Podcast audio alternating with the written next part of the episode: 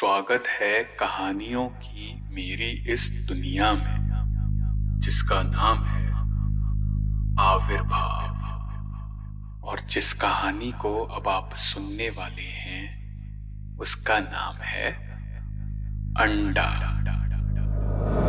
ये कहानी शायद आपने भी कहीं सुनी हो। मैंने भी सुनी थी बचपन में। लेकिन ये कहानी सबसे पहले किसने किसे सुनाई ये कोई नहीं जानता। अक्सर छोटे कस्बों और शहरों में आपको न जाने कितने ही ऐसे मकान मिल जाएँगे जो पता नहीं कब से खाली पड़े हैं। मेरे भी शहर में एक ऐसा ही मकान है।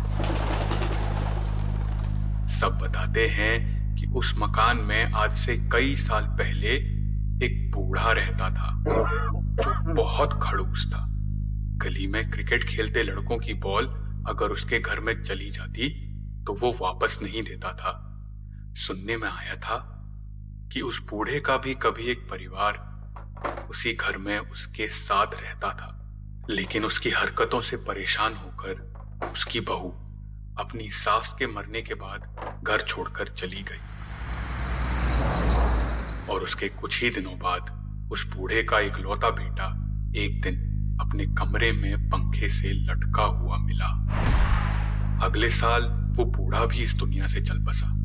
बस, तभी से वो घर खाली पड़ा है। कोई नहीं जाता उसमें। और ना ही उसे अपना बताने उस बूढ़े का कोई रिश्तेदार आज तक आया है कभी।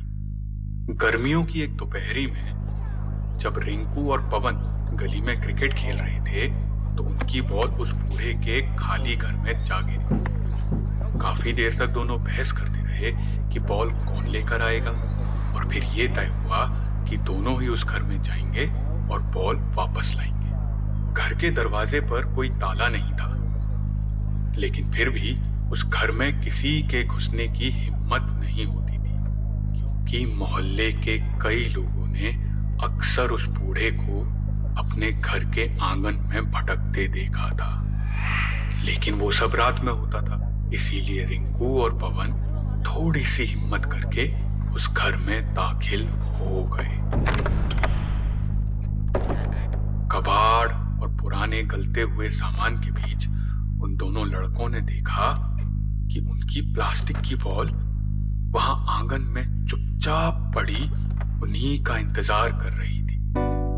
लड़के झटपट बॉल उठाकर चलने ही लगे थे कि तभी उन्होंने देखा, उस आँगन से सटे एक कमरे में न जाने कितनी ही बॉलों का एक ढेर लगा हुआ था।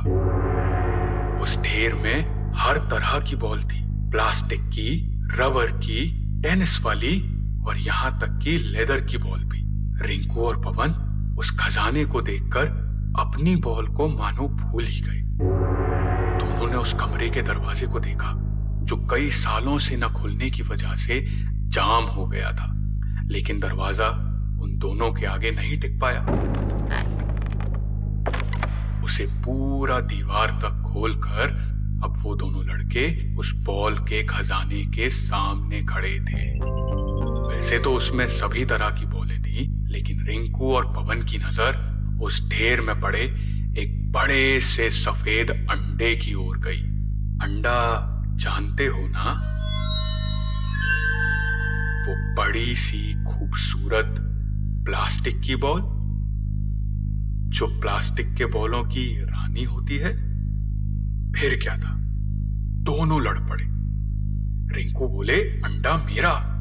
तो पवन बोले, अबे चल। वे दोनों इसी तरह लड़ते रहे। कि तभी उस कमरे के खिड़की और दरवाजे अपने आप बंद हो गए। उस कमरे में खूब अंधेरा था, लेकिन उस ढेर में पड़ा वो सफ़ेद अंडा मानो चमक रहा था।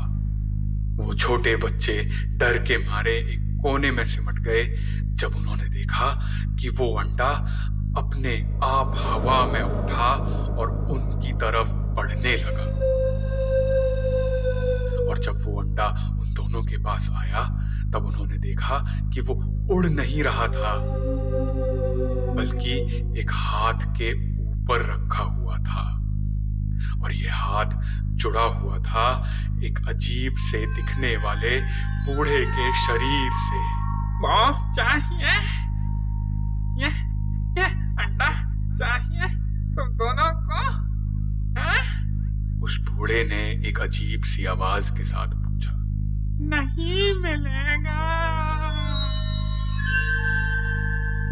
लेकिन उन दोनों लड़कों के चेहरों पर सिवाय डर के और कोई भाव नहीं था। एक चीख उस दोपहरी में उस घर से निकली लेकिन उसे सुनने वाला कोई नहीं था। कई दिनों तक उन बच्चों को ढूँढने के बाद उनकी लाशें उसी घर के उस कमरे से मिली। लेकिन ना ही उस कमरे में वो बोलों का ढेर था और ना ही वो सफ़ेद अंडा। आप सुन रहे थे आविर्भाव की कहानी। अंडा। आविर्भाव एक हिंदी हॉरर प्रोजेक्ट है, जिसे बनाने वाले हैं स्वप्निल नरेंद्र। पॉडकास्ट का प्रोडक्शन है मानस तराय द्वारा। आविर्भाव सुनने के लिए बहुत बहुत धन्यवाद।